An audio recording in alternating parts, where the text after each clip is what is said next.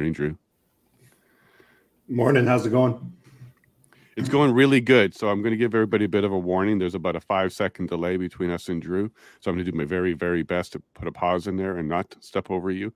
But thank you very much for joining us. I'm really excited. And I, I, I got to tell you, I am so honored. I truly am. I'm not trying to be a fanboy or anything like that, but uh, our veterans are amazing. You guys are amazing. I'm very, very pleased to have this time with you, Drew. So if you don't mind, why don't you go ahead and introduce yourself and uh, we'll get on with the things. Oh, sure. Well, thank you very much uh, for having me. Uh, so my name is, I go by Drew, uh, uh, but my name is Andrew MacGillivray. I was born and raised in Scarborough, in Ontario, just outside of the hood there. So a little bit of a rough upbringing, but I joined the uh, Canadian Armed Forces as a as a naval warfare officer. Uh, did uh, three high readiness deployments uh, overseas.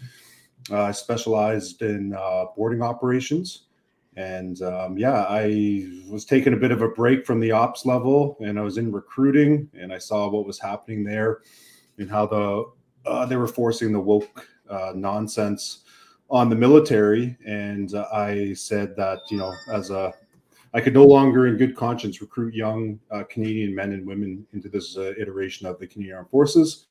Uh, so I got out and I retired in uh, 2021.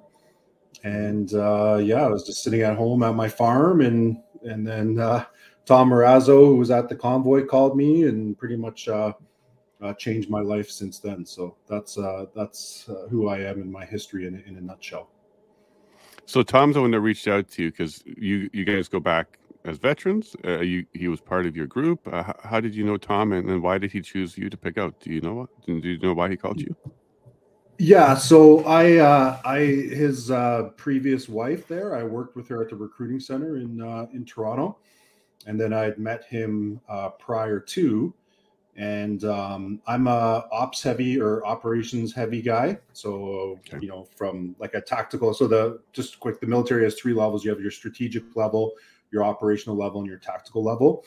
So the tactical level is like the boots on the ground stuff. So I have a fair bit of experience at the tactical level, like actual experience overseas, and then I have a decent amount of operations level or operations level experience. Mm-hmm. And uh, so he called me in specifically because they needed some help at the convoy from the uh, operation. So I don't know if I got cut out there, but no, we kind of got you. They needed help on the operations level. So when you're talking operations level in the military, yeah, so they needed help on the operations what, level. And, and, what does that mean? More yeah, sorry, it was, it was like uh, mindset. Yeah, so it was it's sort of like middle middle management and giving guidance to the you know boots on the ground or the truckers or the people of of where to go providing them with information and uh, updates and and that sort of thing. So that was uh, the role that i played uh, at the convoy. So would you be in charge of any supplies or were you more in charge of morale and information and and structure? So you would have been the guy that maybe they came to and said hey look we want to move 50 trucks. How do we do that? Would that be somebody that, that they speak to you about Yeah, so I, I was working in the truck ops uh, side with another guy named uh, Jeff, who's a good dude uh, over there, and it was providing uh, you know accurate information uh, to the different block captains and the truck captains. And um, but the it, it's you know I I don't want to sort of crap over everyone, but the they they needed some of that, but they didn't need too much. Like it was a truly organic grassroots uh, movement nothing you know the the jerry can march that sort of thing that wasn't organized by anyone of the you know the management or the headquarters that sort of thing. That was all done by the actual canadians and and truckers on the ground. Mm-hmm. so they didn't need too too much of that. And um, it was it was pretty interesting to watch uh, how people adapted and and what they did to to keep the the protest going and uh, so we, I, you know, I, I don't just want to don't want to overstate uh, my contribution uh, there, um, you know, because it was the actual people on the ground. I'm going to give a shout out to a guy named Carl. Uh, he knows who he is, and he that guy was so creative in organizing things. That was all done at the at the tactical level, so there wasn't too much need other than a daily meeting and getting some information out to the truckers. uh, for for the headquarters on our end. Okay, so we we've chatted with Tom Marazzo a couple times now, and one of the things that uh, he identified as his role was to coordinate the information for p- new people that came. So if a new trucker came up, they wanted to have the have the correct information, where to park, don't block the roads, leave a lane open, uh, that kind of thing. Um, so were you part of that as well? Is, is that why you think Tom reached out to you? Is to help coordinate uh, the messaging and get the information out? Yeah, definitely. So he, I think he he had a lot going on, and he needed someone who could speak the same language, uh, someone who he could trust, uh, where he knew there was no ego or anything involved. It was all about uh, achieving the uh, the mission. Uh, so that's why uh, he brought it. he brought me in, and that sort of re- removed that from his plate, and then he focused on some of what we call the up and up and out stuff and dealing with some of the senior organizers. But yeah, it was basically like when people come you need to get them accurate information. There was so much misinformation and mm-hmm. disinformation mm-hmm. and conspiracy theory stuff there. Um, and I would say probably about 95% of the intelligence that was being sent to us was untrue.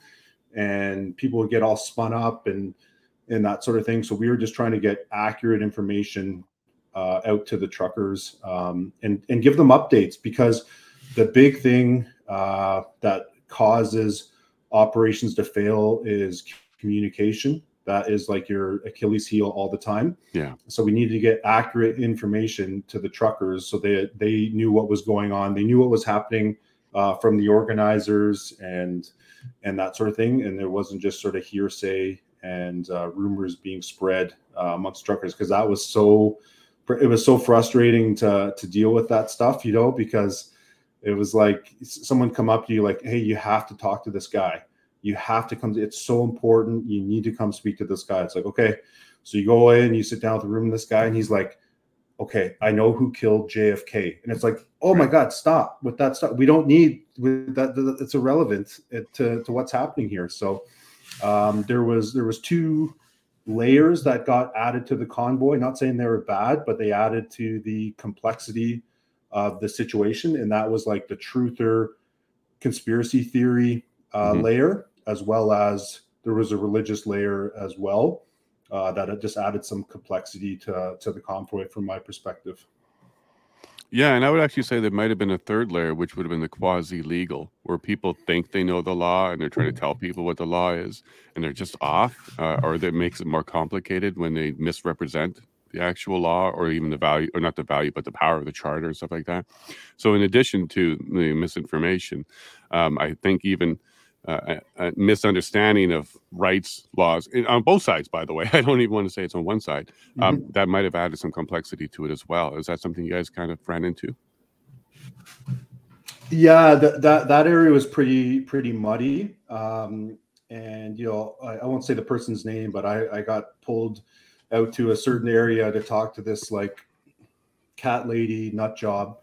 And she basically told me that if we had moved everything off of the sidewalks cleared everything and just put it onto put all the trucks and all the equipment and all the tents and everything onto wellington that the ottawa police would not be able to touch us. And like within 30 seconds of her opening her mouth i'm like yeah this lady's crazy but you'd go around and tell people this stuff and then yeah. people would come to tell us and your biggest sort of most important resource and this sort of thing is time so you're getting your time consumed by just a bunch of nonsense and people coming and talking to you and this and and uh, yeah so there was i agree there was definitely a legal uh, layer to that that was uh, that added the complexity to the operation Absolutely. And yeah, Donald's laughing. So I'm about to go to you here too, but uh, because that absolutely even happens with us. We have people showing up with manila envelopes. We have people telling us, oh, the defense mm-hmm. lawyers must be stupid because all they have to do is say these magic words and poof, the world changes.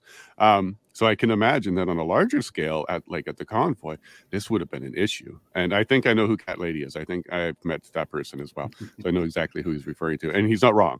He's not wrong. As someone who believes they have good intent, they're just misinformed, uh, and because of that, they're going around passing it around. So that becomes uh, miss, and then it depends on her intent whether or not it's mm. disinformation. But Donald, now here's what I'm hearing. I'm hearing a grassroots effort that started out in the West. Tamara, Chris, and other truckers after they got there, set, set things up, started to realize that the government's not going to come out and talk. You know, somebody like Tom Marazzo shows up on the scenes to help out. And then he reaches out to someone like Drew to help coordinate things because he knows how he works and he understands his passion mm. for the country. This doesn't sound to me like a coup. Like if they really wanted to, I don't know. I, am not going to go down. Oh well, uh, but, but, I disagree. But, I disagree entirely. The the bouncy castles were the sign of the coup. That was the I sign you. of the coup. You know. Yeah. My yeah. question to you is, as a police officer, if if this group came up and said, "Look, here, we're here to protest. Here's how we're coordinating it. We're keeping the ambulance lanes open. We are informing new people. We're talking to some that may be a little bit more trouble. We're doing our best. We don't own these people, but we can certainly talk to them." show respect, receive respect. Is this to you sound like um, uh, a bad group, a group that's there to cause trouble? Oh, no, no. But you have to remember that this group was denigrated before they even arrived by our mm. prime minister.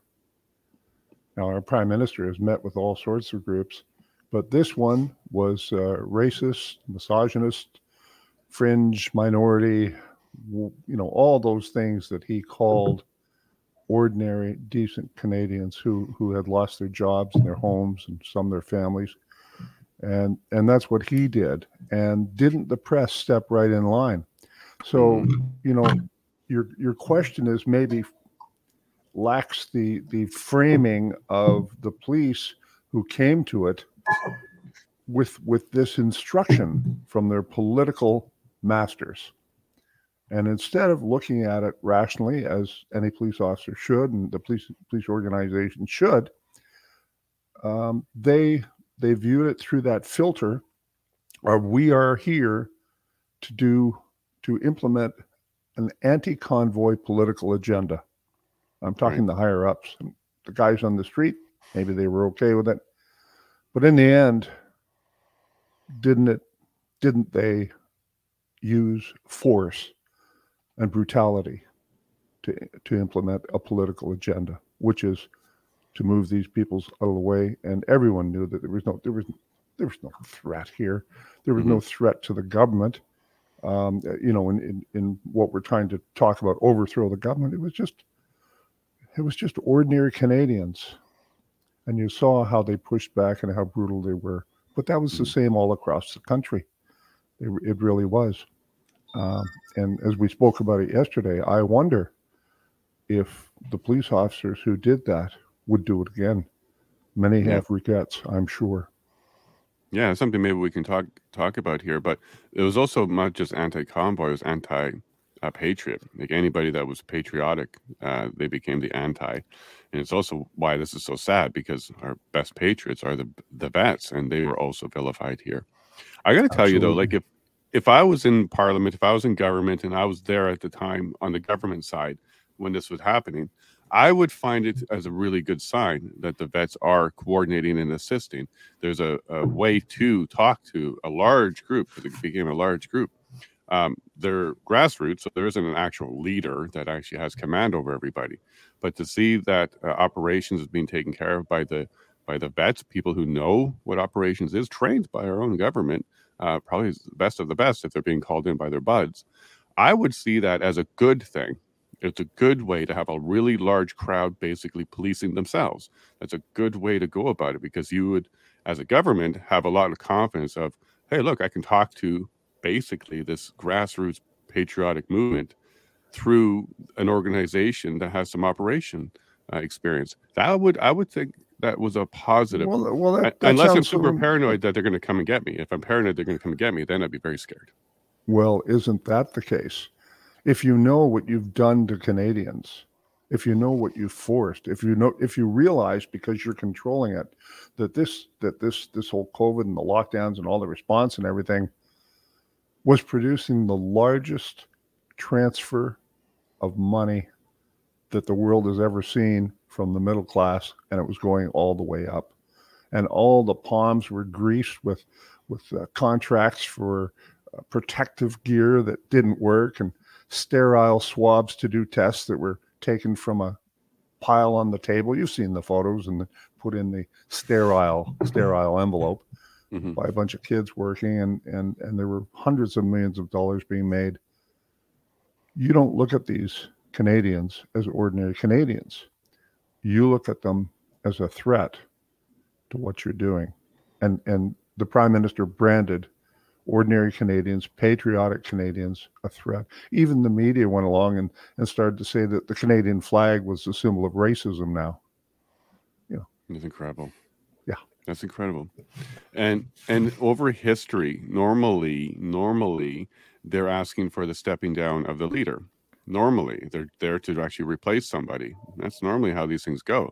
But in this case it was a conversation with him. They wanted to actually have be heard by him. They weren't even calling for him really to step down. There might have been pockets of people yelling that. Maybe cat lady was saying that. But uh, not necessarily the entire group. They were trying to get a message across and talk about the mandates and the overreach of the government on our health health uh, side of things.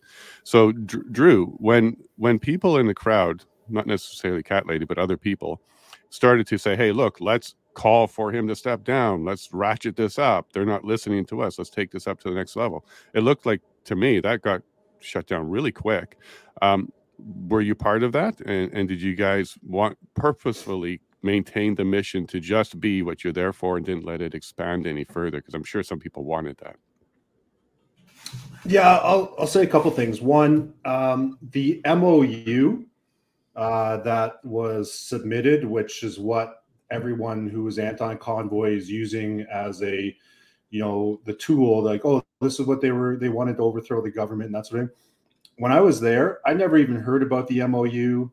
Most of the people there hadn't heard the uh, MO uh, about the MOU. It was submitted or whatever by by a couple guys that did not represent the convoy. We weren't even tracking that. It was just a document that had been submitted. I read it after the fact and I was like, oh, this is a bunch of nonsense. I can understand why uh, it sort of tarred and feathered the convoy uh, with it because, like, just asking for their prime minister to step down so that this person can get in and, like, it was just, it was just ridiculous.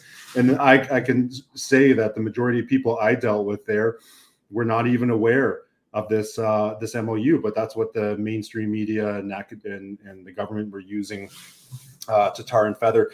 And and we get we get attacked all the time. It's like, oh yeah, you guys are trying to overthrow the government. It's like, oh yeah, well, if we wanted to do that, we would have brought guns.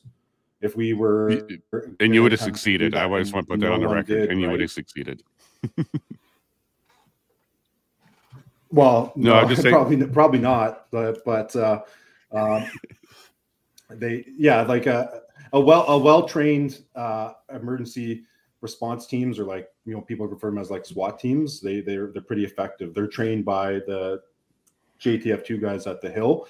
Uh, they're no joke. But none of that none of that was it, it even never was even talked about or came across people's uh, uh, you know, discussions or conversations or that sort of thing. So I, I find that uh, funny, but that's what they're doing. They look at the Nazi flag, the Confederate flag, the Trump flag, like one instance, and they use that to mm-hmm. tar. It's all about discrediting the convoy. They use that to tar and feather the entire uh, the entire event.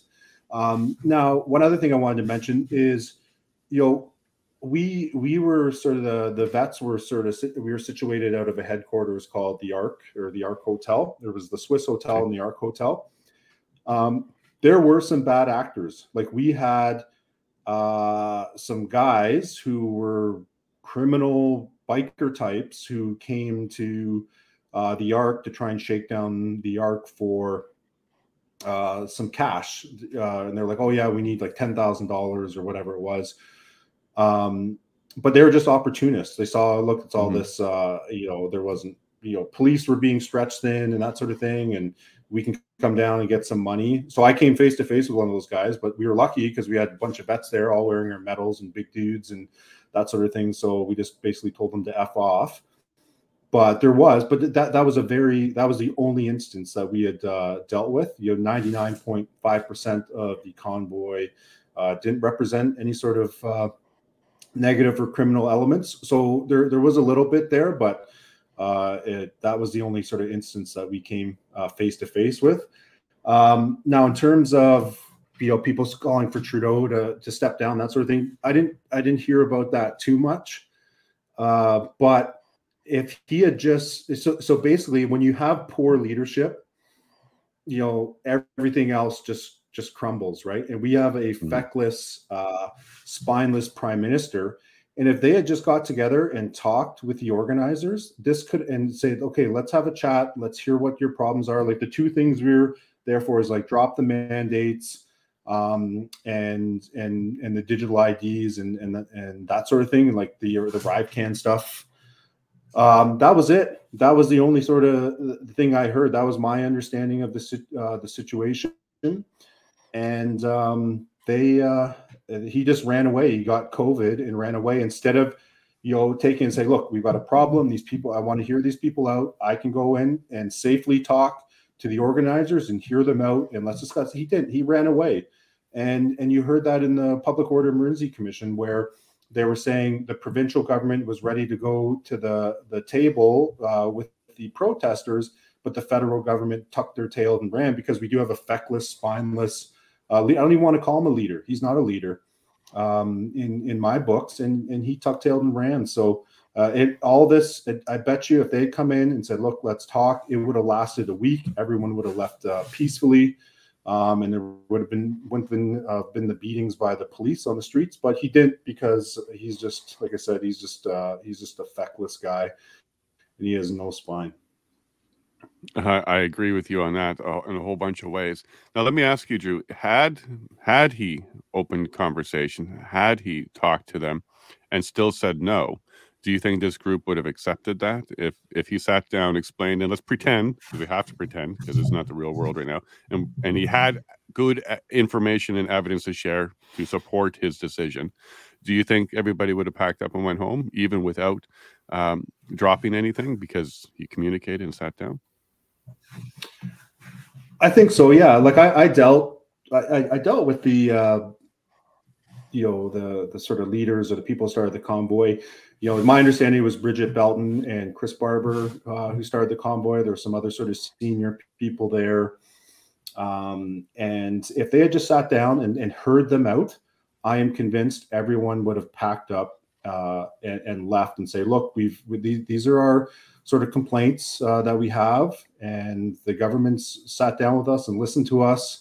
I'm I, am i am almost sure that the majority of people would have would have packed up and and left, and that's probably what we would have communicated down from the operation side to the truckers. Like, look, we've we've we've made some inroads here. They've listened to us.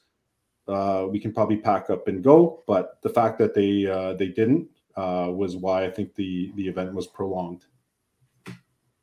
Okay, cool. And uh, I'm just going to remind people about the Brigitte Belton and the Chris Barber being the originators, because even James Bauder uh, challenges that.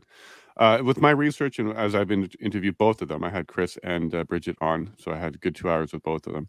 Um, what I learned was Brigitte started a slow roll border crossing. That's what she was really trying to get going. She wasn't trying to do a convoy at the beginning, and uh, Chris uh, did. So there was some people that contacted him and they talked about a convoy. They weren't necessarily talking about a massive one, but they were talking about something. And then they all kind of, because the community is very close of truckers, they kind of got put together and started to work together. And then James came along uh, as well. So there really was three different uh, groups coming together to do their own thing. So James was going to do his bear hug, uh, Chris was going to do a convoy, and Brigitte was going to do a slow roll at the border and then they kind of all just because it's grassroots and it just dynamic it happens basically joined together. So when people say who started it there really isn't a definitive answer to that. Uh, there's three different people who had three different initiatives uh, missions if you want to call it that that merged at one point to create a large mission. And this is why somebody will say like brigitte will say i started it and then chris will say no you didn't. They're both right they're both right. They're, they're, not actually wrong. They're both right uh, because there was really three three missions that kind of got vis- visualized and then it merged into one at one point. Um, so I just wanted to put that out there because it's still, even to this day, between the three of these people, uh, a little bit of resentment, I guess, on who is the originator, but there isn't a originator. There's really three missions that, that merged at one point. All right, Donald. Now you're hearing some good stuff here. Um, now I want to go to you a little bit about um, getting into the police response. Now you mentioned here that uh, you don't think they'll do that again. So if there was another one, you don't think the police themselves? Well, I, I didn't say I don't think they'll do it again. What I what I said was okay. there are v- uh, mem- many many police officers all across this country who, in the cold light of the next morning, look at what they did, what their organizations did, um, and, and they they won't they won't do that again. I think there are many in policing, even at higher levels, who realize that the that the trust, the public trust in the police, was virtually destroyed. Uh, you know, it had been building for a long time. Uh, we saw the police being used politically during Black Lives Matter. We saw that the Black Lives Matter groups were allowed to break any laws they wanted, even as far as tearing down statues and and um, vandalizing public buildings, and, and and they were allowed to get away with it. The police just stood by and did nothing. And as a matter of fact, chiefs of police knelt with Black Lives Matter protesters during the law breaking, when, when they weren't supposed to have so many people get together, and then uh, they were breaking the law, but the police went and knelt with them anyway because they chose that they chose to back that political uh, movement. Uh, as I've said before, but let some guy try and sell barbecued sandwiches while Costco's open down the street and Walmart's open down the street, or let somebody go to church to pray uh, while everything while the liquor store is open. Mm-hmm. Uh, and and they, you know, the whole insanity. People realize that, but they also realize that the individual officers somehow transitioned from community-based policing to being an overlord, to, to being an occupying force, uh, doing political will. And I don't know how, I don't know how policing can ever recover from that. I'm not optimistic, but I am optimistic that many of the police officers will not do those things again and maybe we'll stand up and say no on an organizational level. We'll see. Yeah, it would be great if the police union or somebody like that, National Police Union, said, no, we, we're going to make sure that we stick to the oath, which has an I, not a we in it. And it means you need to use your discretion to do the right thing. And you're allowed to ignore unlawful orders as part of the oath. Um, so maybe not according to testimony we heard under oath at the group. Yeah, that's frustrating. Yeah, the RC yeah. that was uh, o- OPS or R- RCMP who said that. That that was Ottawa Police, and it was the professional standards sergeant who investigated that entire case. He's trusted by the chief all the way down, and he's the one that's that is paid to implement, set the standards, and implement the standards. And we heard from that sergeant during sworn testimony that police officers should do as they're told, that they have no right to judge whether an order is lawful or not when it's given to them. If they think it m- might be unlawful, they should, uh, you know, look to legal counsel and, and up up the mast. That's incredible. Yeah, no, Drew, no, Drew. I'm not saying there is another one. I have no idea if there's another one. If there was another one, would veterans be there basically on day one? Would you guys be ready to just jump back into the position of operations and, and try and keep things calm again? Do you guys think uh, you would be involved at the beginning? Um, it's tough. It's tough to say. I think uh, the convoy that was a one-off. You'll never uh, recreate that ever again. Um, and I don't think it's really a valuable uh, or it's a good use of people's funds and people's time. Um, and so, what we've been encouraging, our organization has been encouraging since November of last year, is like, look, you, have to have a solution-based approach to what the problems are. We know that the globalists, the elites, government, whatever you want to call them, cultural Marxists is what we call them. Um, they're using food as a weapon. So we've re- really been uh, telling people to focus on food security, uh, we're sort of trying to replicate the victory garden concept from World War One, World War Two, where the Allied nations were on a, uh, a campaign to get their citizens to, to grow their own food in the backyard, uh, to to either alleviate um, pressure on the supply chain or to actually feed the the troops who were over in, in the UK and that sort of thing. Uh, so we're that's what we're encouraging people to do. You see the pictures that get sent to us. People like, I just started gardening. They have massive yields uh, uh, coming from their gardens and, and that sort of thing. So we know they're using food as a weapon. like Sun Tzu said, you need to put yourself in an unassailable position. So we need to take that weapon out of their hand and and hands and bring it into your hands. So that's what Great. that's what we've been encouraging people uh, to do. Um, so to try and replicate that, you know, one, you know, the one-off convoy that had that support, I personally think it's it's a waste of time uh, and and resources. And you know, with the laws and stuff that were put in Ontario, you, you know, you probably get arrested and, and, lose your license and your truckers and, your insurance and that sort of thing. Um, so it's not something uh, we would encourage people to do from our perspective. But I assume, like I like our organization represents, you know, couple thousand veterans. Uh, there might be guys out there who who would, would support that thing and would show up. Um, so I can't. Uh, I can't comment on that too much. And I just I want to touch uh, uh, uh, on something that Donald said. And this this was mm-hmm. this was uh, funny when this uh, guy said it, and where he was like, "We are a pair the OPS. We are a paramilitary organization, or, or whatever he had he had said." Um, and it's laughable because they they have their emergency response teams or their their SWAT teams, I guess, and those guys get trained by CANSOFCOM or the JTF2 guys on the Hill, right? Those and those guys are uh, uh, counterterrorism hostage rescue guys.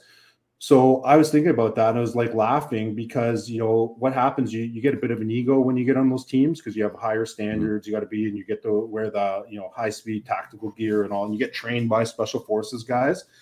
But the fact that that guy said that, like, give me a break. You are not a paramilitary uh, organization. Um, you are, you know, a police force with, uh, you know, specialists who are trained. Because I've been trained by those guys. I'm a specialist. I'm not a special forces guy, but I'm a specialist like maritime tactical operations. So that, that's I've been trained by those guys. But one thing those guys teach you when you get trained by them is they teach you about humility, and you don't come across as like these cocky guys and like I'm a big deal. You kill people with kindness and that sort of thing. It's like one of the core, I think, ethos of that unit. It was very concerning to hear that Ottawa police guy say that um, because to me this it's just like inflated ego that the guy that the guy has that they're a they're a military paramilitary organization or whatever he said yeah i wonder if he wanted to be if he uh, uh, if he wanted to be part of the military and he, he went into policing and, and just kept that mentality because there's something disconnected there yeah donald i ahead. think it's i think it's much worse than an ego i really do drew i, I think that it reflects the operational um, the operational thoughts and the culture of that policing organization. We see it all the time. We've seen the militarization of the police gradually creeping, and, and that's been coming for years. And also the, the, the, the attitudes of people and the police officers and the organizations have been changing. But I really believe that that statement was a reflection of the police culture uh, many organizations and individuals across Canada, not just the Ottawa Police. And I, I'm very concerned about it. And it is at the root of many of the problems that communities have that their police seem divorced from the people they're trying to protect. And that's a problem. We need to go back to Peel's uh, police community stuff. Yeah, true. Well, how about we'll start with the oath first. Yes. Yeah why are you doing what you're doing? And and I, I was really stunned by his testimony and what that man said because of what he represents in that organization. But he's the professional standards investigator, one of them, and uh, I believe that he fairly he fairly communicated what the operational culture is of the Ottawa Police. I really think he did. Yeah, and, and and it's really driven on fear because they even fired some people and made people a little bit worried that they're going to be next. So, Drew, when it comes to the military, it's honor. It's their honor that they stand on, 100%. But we're not seeing these police officers do honor because they're not putting their oath first. They're not doing the right thing. They're just making sure their mortgages are paid. So that's not an honor position at all. Um, do you see it that way? And is that kind of why you think they use police and they never did really bring military in to deal with this crowd at all? Um, no, not not necessarily. So I can't comment too much on on the police side of the house. Um, you know, I was watching some of the guys, or I just call them ERTs, emergency response teams, but those guys, they're in the gray, they're all tacked up in, in their gear and everything. But when we get trained, we have you either what we call in the Navy is either ops red or ops green. So ops red, when you're when there's a higher threat, you go in guns up uh, to make sure everything's safe, and then you sort of de-escalate once you've uh, secured the area. And then there's ops green. Ops green is when you go in with your weapons at the at the low ready, but ready to transition to ops red if, if there's a threat those guys were going into these trucks with their with the with the guns up and may you know maybe they've only had that training where they, they can just go in with guns up instead of guns down but they were like clearing these trucks and they were pointing their their carbines at, at innocent truckers. When there was no threat there was nothing and they had their guns up aimed um, which is which is very concerning. Um, and from from the okay though i i have uh, I have a fairly, you know, even though I was only a junior officer, like a lieutenant Navy, I'm fairly well networked because the previous unit was at worked with strategic joint staff and DNOP and and some of these sort of strategic level organizations within the military. As I was talking to at that time, I was talking to a four ringer uh, within within the military, and he had told me that and I and I and people didn't believe me, but I actually showed this text message to to people, and I said, "Look, don't do not worry. The military is not coming because this my this person who I knew had basically said the the the federal government has come to ask them uh, for uh, a request or RFA request for assistance, and the military has pushed back. And what he said to me, quote unquote, was the military. We want nothing to do with this nothing. And uh, they didn't even have the capability. They have these big, I think they have like seven of these massive uh, machines that can move like tanks and that sort of thing. Mm-hmm. Uh, only a couple of them are operational. Uh, they would have brought in, tried to bring those in to move trucks They would have just torn up the streets. So I know from that person that the military wanted nothing to do with this. And I think there, that was reflected in the Public Order, Order Emergency Commission. Uh, mm-hmm. They're talking about the guys out in Alberta where they tried to get the military in. But the senior brass, I know from that this trusted person who told me, he said they wanted. So I was never worried about the military uh, coming in. Um, in hindsight, there was, you know, those uh, special forces planes that were uh, on top there. I think doing some of the the surveillance and, and that sort of thing. You, you won't be able to really I don't think prove that that that that, that happened, but uh, they were flying around. So if I was a betting man, I'd say you know they were doing aerial surveillance uh, through those uh, planes. Um, but you know we get this a lot, and it was I was just with some people yesterday, and they said, "Oh yeah, you know there was UN troops there and, and that sort of thing." And this is where I talk about this North Bay. Everybody talks about layer. North Bay for that one no like there wasn't i walked i walked the lines uh, every single day in the morning wake up 6 a.m walk observe uh, see what's going on get the lay of the land where the trucks were where they were um, there was no un troops uh, there. And they were like well they're speaking a foreign language. And i was like yeah the foreign language was french. It was the right. uh, sq or whoever from uh, quebec. So it wasn't. And I, and I was like i said every every morning i'd walk two hours. I'd walk in see how many trucks we are see who had left where things were to sort of get the SA on on the ground there. But in my opinion there was no there was no un troops there but i know everyone likes to have that uh, you know everyone wants to break the next conspiracy but in my opinion uh, there was no un troops it was just police from all over the all over the country yeah, and I, I'm I'm glad you did that, Drew, because that is one of the ones that pops around all the time. Um, all we do know is there were planes in North Bay. That's it. Now, whether or not they were part of administration or there to be repaired or just benign, it, they're always there, or whatever. Uh, there's no evidence that there were UN police in, in any way, shape, or form. And yeah. I've heard a lot of people say there was a lot of French. There was the only other language, French and English. So absolutely from Quebec. The, the U, unless things have changed in the two years that I've been out, the UN does not have a standing force, right? So what happens with the UN is they plan their you know missions out years in advance, and they say, okay, well, we have this operation in this part of the world we need four or five nations to sign up. We need 500, you know, soldiers, this many tanks or whatever it is, um, to operate for you know six months in the Congo in 2026. And then they talk to all the different nations, and they uh, they say, okay, well, I'm going to our nation can provide these troops for the first roto or sorry rotation, uh, six months, and then we hand it over the next one. They don't have a standing uh, like force of like that, like all that stuff. When you see UN troops in in in uh, Africa, that's all planned out way in advance, and mm-hmm. they they basically say this is what our need is. Which nations can step forward and, and, and fill this thing? So we we get this all the time. We hear people tell us, "Oh, there's 150,000 Chinese troops in deep underground bases in Canada. Wow, you know, hiding, ready to attack." And I'm like, "Oh my gosh, it's a bunch of nonsense, guys! Like, there's no way you could feed, house." Uh, that many troops. We, we literally have people come to us and, and say that. So I would say, like, say, if I was a, a, betting man, I would say there was no UN troops in uh, in uh, uh, Ottawa. And if anyone tells you otherwise, I, I don't think they know what they're talking about.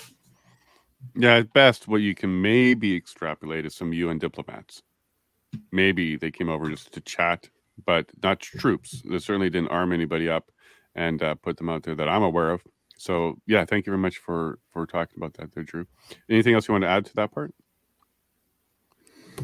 Um, no, I, will just say sort of one overall thing. You know, we we have our organization's up over three thousand veterans now and growing, and uh, you know we have a lot of guys who say, oh, they have a regret uh, that we they were in in Ottawa supporting. There was only a couple hundred of us in there in Ottawa, and what I tell people because people they always brand me as like a conservative, right? Like I'm conservative, like right wing guy there, which I'm not. I'm not a conservative guy. And I tell people the reason I personally went to the convoy, the reason I went there was because I did not want to see a two tiered uh, citizenry or in Canada. I didn't want to see you had one set of citizens who were vaccinated and that sort of thing, and then a second, you know, lower tier citizen, like a dirty citizen who wasn't vaccinated. That's the only reason I went there because I was like, that's not right uh, that we should have that. Everyone should be uh, treated equally. And I just, that's the only reason I went there, uh, is because I just didn't think it was fair for these people who had made their own personal medical decisions.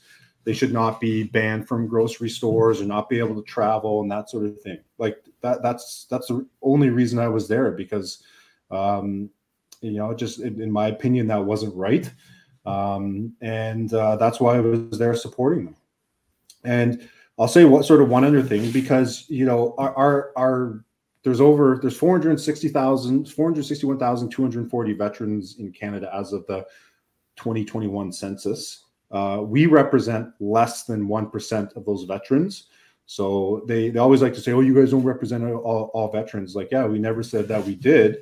We mm-hmm. are just representing a group of veterans who are concerned about the direction our country's heading. So I think symbolically, other than a few of us sort of in key positions, sort of helping out and and advising, symbol eh, the the biggest sort of contribution that the vets had there was the symbolism that hey, you do have Canadian Armed Forces veterans and war veterans there who are supporting the truckers. Uh, a lot of it, which I found out after the fact, there was a lot of vets there uh, because they were poisoned by mefloquine, which is a whole nother yeah. uh, topic, but there was an anti-malaria drug that they forced the veterans uh, or Canadian Forces members to take in Somalia and Afghanistan, uh, which permanently damaged a bunch of those uh, uh guys. If you ever want to talk about the depth, Alex Cabana is your your guy. But um, that's why they were there. It's like, well, you poisoned us. You just you you sort of said, no, we didn't. It's it's not. We didn't do anything. It's it's all you guys. And then those guys were there supporting the truckers because they're seeing this sort of testing of citizens on a mass scale, uh, and right. that's why they were there.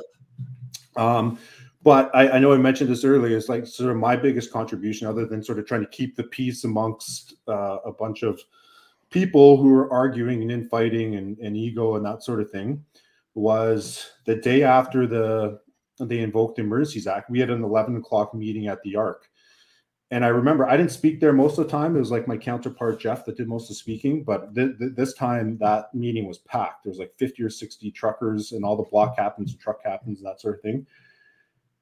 And I basically said, okay, I got I got to say a couple things to you. and I went on my knee in like a as a, like a quarterback uh, in the middle of the room, and I said, "Look, guys, if you want to leave right now, there is no shame. Everyone has a different tolerance level for violence. Everyone. hmm So if you want to leave, there's no shame in that. But I said, if we stay, we will sh- suffer short-term pain for long-term gain. I said, you know, you don't have bombs being dropped on you. You're not taking incoming enemy fire. They're not going to kill you, but you will get maybe some beatings, maybe some tear gas, some pepper spray, whatever it is. But we will expose them for the tyrants that they are and that's what you need to you need to force a tyrant to be a tyrant and i have so much respect for those people that stayed and, and took the beatings and took the tear gas because if everyone had just packed up and gone home we would not uh, know the lengths that the government's willing to go um, and the measures they're going to take against their own citizens uh, uh, because if we'd all just left we wouldn't have seen all that stuff. And it was so important that they stayed and that was probably my biggest contribution was giving that speech uh, to those truckers and and the people there because uh, we expose them and worldwide we expose them uh, the stuff that they're or, or, the the lengths that they're willing to go freezing bank accounts taking away trucker companies insurance and all that stuff it was great so was some short-term pain for long-term gain. And I know you see people, oh, like my bank account was frozen for three days. Oh, I was so hard done by. It's like, give me a break. I've seen some people starving to death, and I've seen, seen some people in awful positions and and just tear. And, and I, you know, it's like, okay, your bank account was frozen. I get it. It's bad, but you sh- you suffered some some short-term pain and look look what it is long-term gain because everyone knows and they woke up so many people Look, and uh, you talk about waking people up. Let me bring up a video here because when you're talking about how you got down on one knee, let everybody know what's your pain, pain threshold. Here's what's going to come. Some people left, some people stayed. Chris Deering stayed. Chris Deering stayed. Um, let's go ahead and uh, remind everybody what we're talking about. So here. I just want to ask some questions about your background uh, really quickly. So, Mr. Uh, Mr. Deering, I understand that you're a veteran of the Canadian Armed Forces. Yes, sir. and you served a tour of duty in Afghanistan. Yes, sir. And I understand that you were wounded on that tour. It was. Can you briefly tell the commissioner ab- about that event? Sure. I joined the military quickly in 2007. Uh, finished my training very quick. I was deployed to Afghanistan in 2008. So in less than approximately two years, I was in Afghanistan. Uh, four months into my tour, my vehicle was hit by a IED, which took my vehicle. Sorry, it uh, blew my vehicle about 100 feet in the air, killing three occupants immediately and leaving me seriously wounded. I asked the policeman who was on both sides of me, I said, Do you mind? You know my conditions. Is it okay if I sit or kneel because I'm in chronic pain? It was obvious. My face was flushed and I cried multiple times, and I don't cry ever. I was, it was the worst pain I had felt since I'd been blown up. The fact that I couldn't sit or stand was to me cruel and unusual punishment. We would go 15, 20 minutes without even moving. I also asked if I could have my medication, in which I had my prescription and my medication on my person, so that if I needed it, I could ask. I asked, and I was denied my my, my medication to comfort my duress. If I could, I'd like to speak directly to you, sir. I think uh, I'd like to ask you, and as a, as a veteran, I'm asking you that if this never happens again, you have the power of a whole country behind your opinion.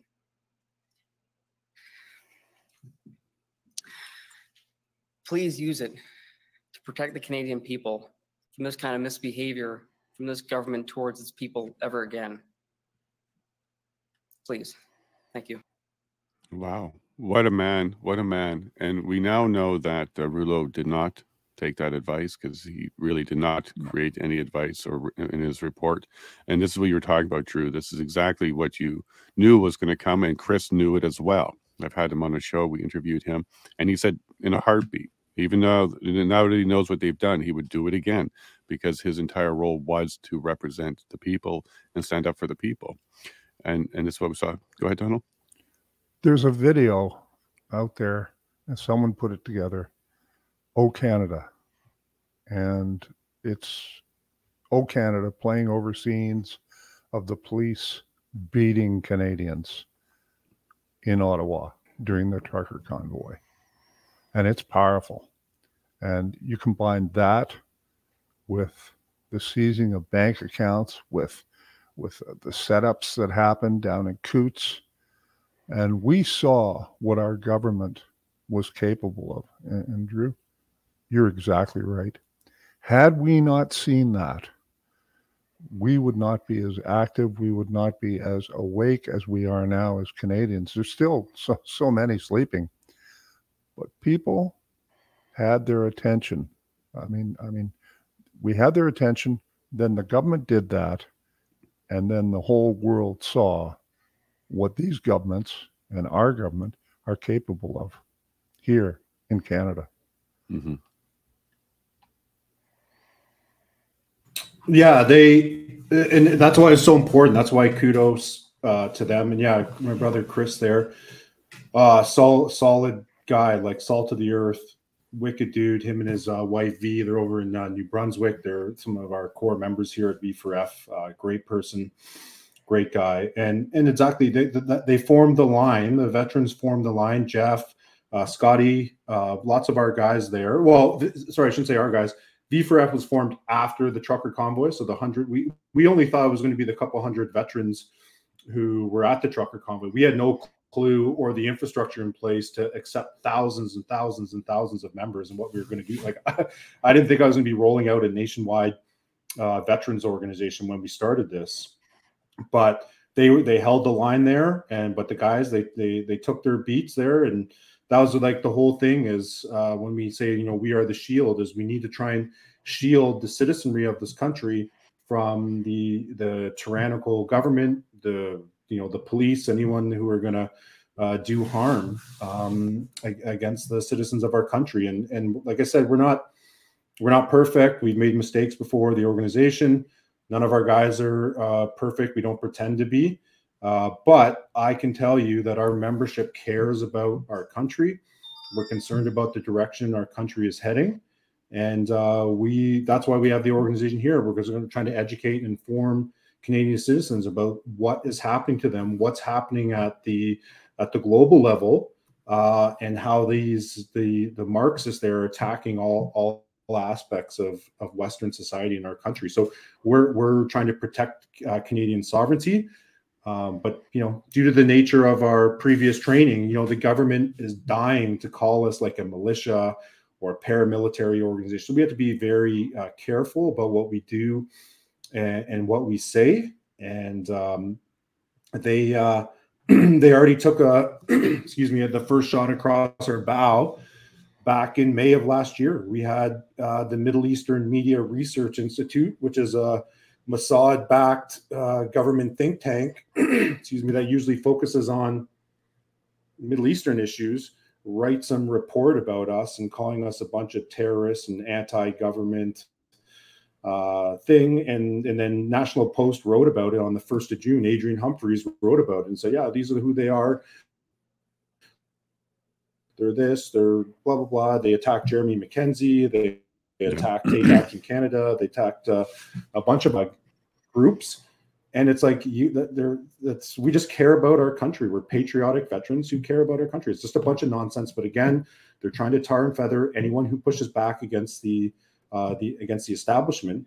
But you know, h- how did that happen? How did the how did MEMRI all of a sudden get an idea to write a report about Canadian veterans and and and them, you know, pushing back against a tyrannical government. I'm not people like, oh, you're anti-government, you want to overthrow. No, I'm not.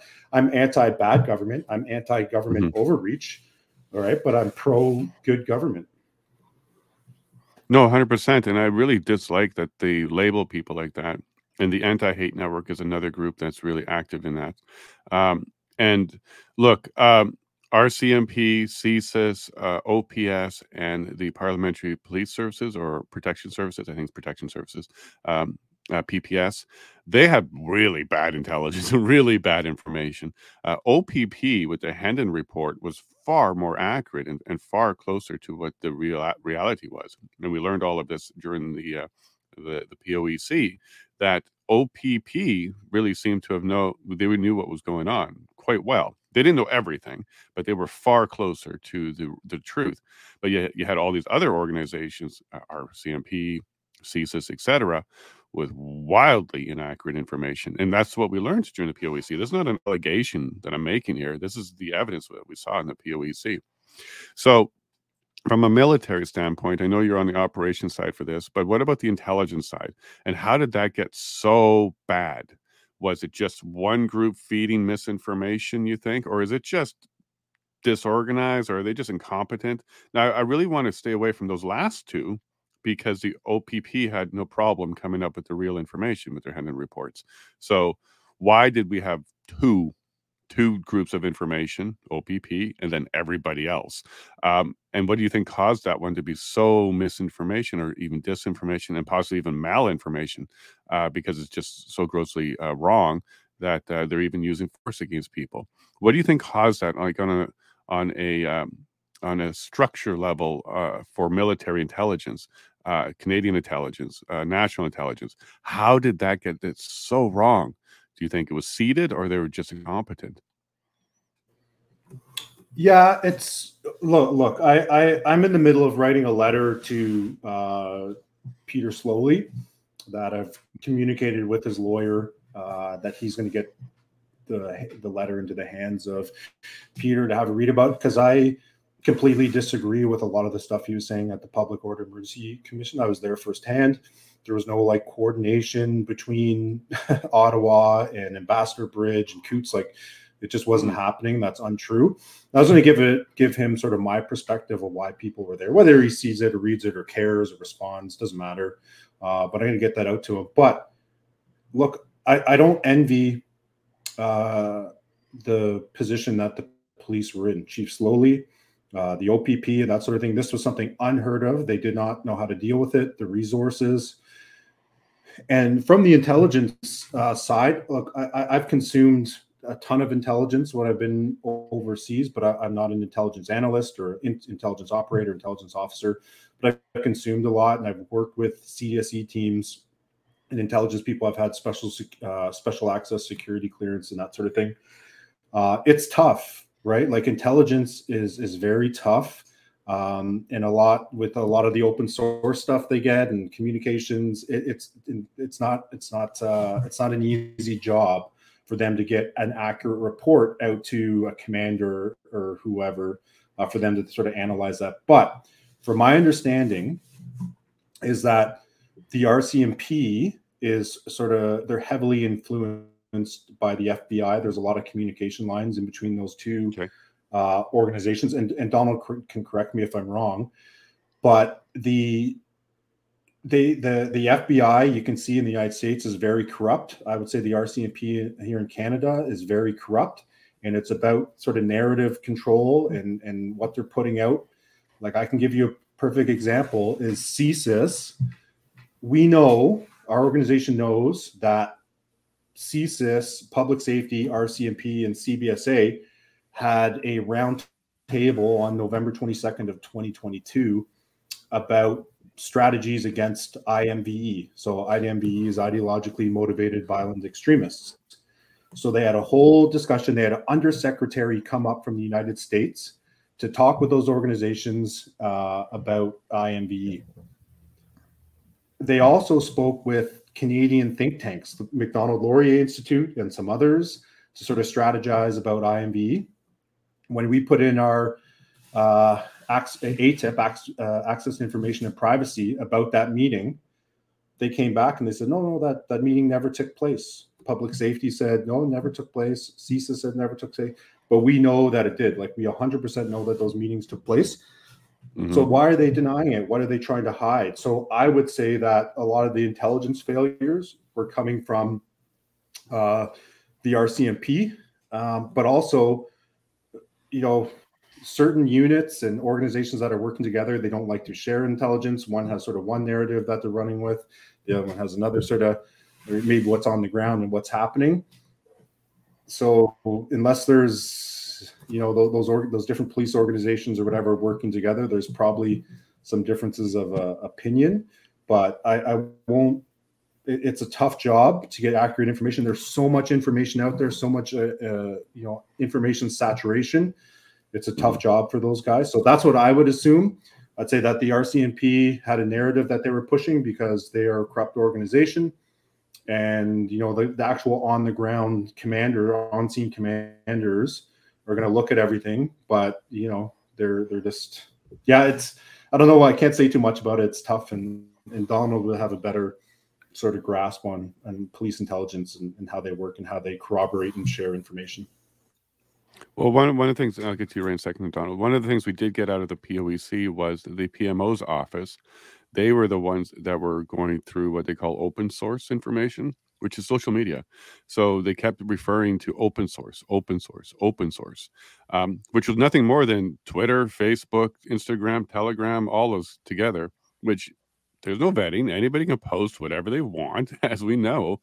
But they kept referring to open source information.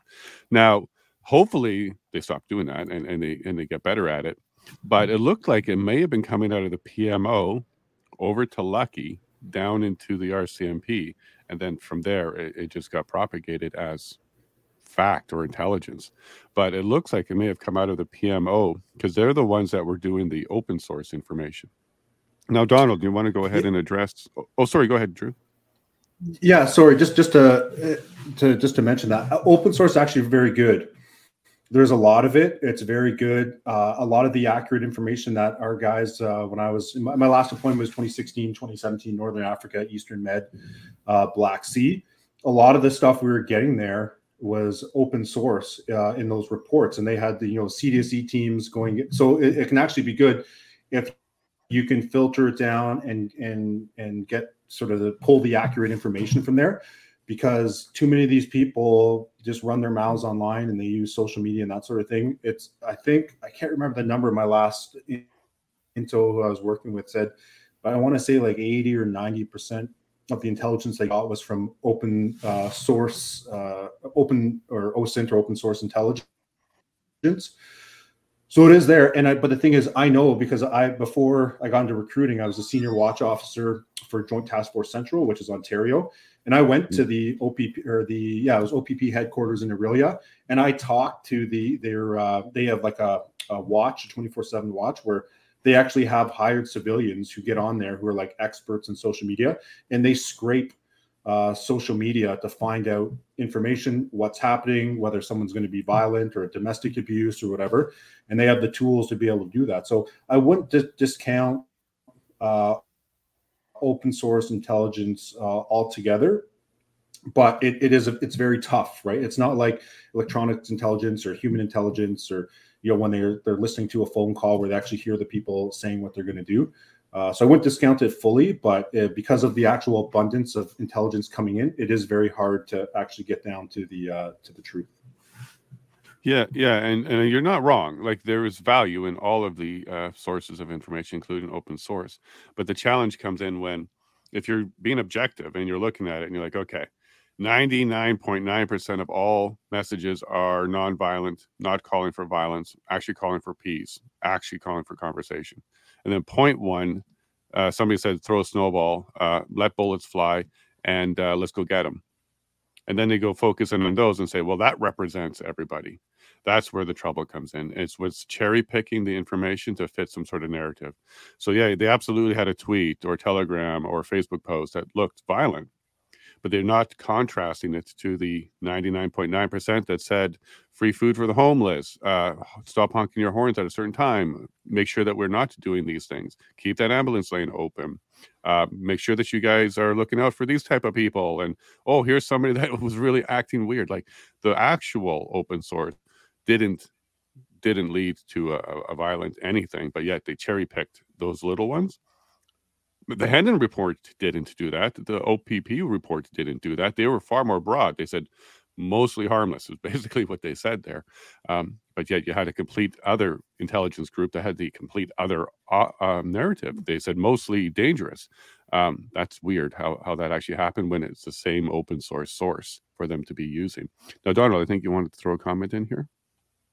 It's not strange that that happened because it, it, it is not strange because uh, intelligence reports are often crafted to impact the reader. Ah, They're scripted often almost. cra- they're they're often cra- and what I mean is they're almost propaganda. I have had people when I was in uh, the intelligence organizations of policing come to me and say, "You wrote this report. Would you mind putting this into it? Would you do this? Um, leave that out of it." And this is often done sometimes for minor reasons, sometimes for major reasons. So, I, th- I think Drew's absolutely right about the RCMP. It is totally corrupt, and and I'm talking organizationally. I'm not talking the guys and girls on the street, although that trickles down. But it's politicized, and we saw that we saw a wonderful example of that when Commissioner Brenda Lucki of the RCMP came to the mass murder investigation in down in uh, New, Nova Scotia, and she asked them to reveal evidence for a political purpose. She wanted to know because the government asked her what types of firearms were used, and she was willing to do that, compromise the investigation to achieve a political purpose for the federal government. And the investigators said no. And there was quite a conversation about that, recorded and even afterwards.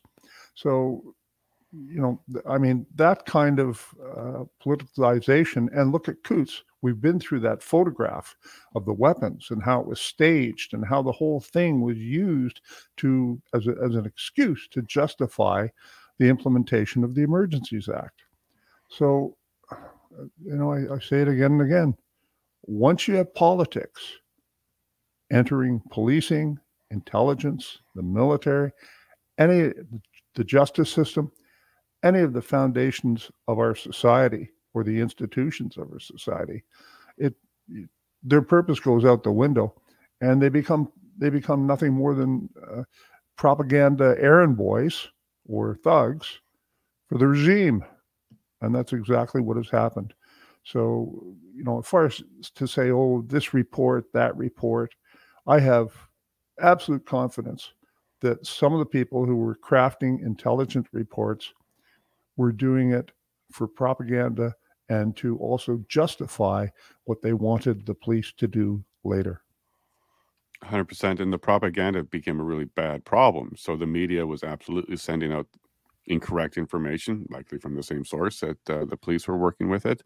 And uh, you heard things like nazi flags plural but day one first hour uh, one flag one camera crew just happened to be there to capture it all we, we have some suspicions on the actual photographer of that picture we have suspicions on the actual flag holder of that picture but in either case one flag one day, one hour, um, and boom, that that seems to be what they they used uh, all the way through the House of Commons. And Nazi flags, pluralize it, like there was a whole whack there.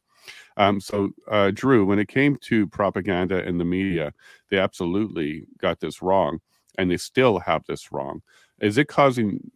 First, let's talk about how they were telling everybody that uh, the war monument was being desecrated, the the uh, statue for for um, oh my god, I just drew a blank on him. T- um, not Tommy.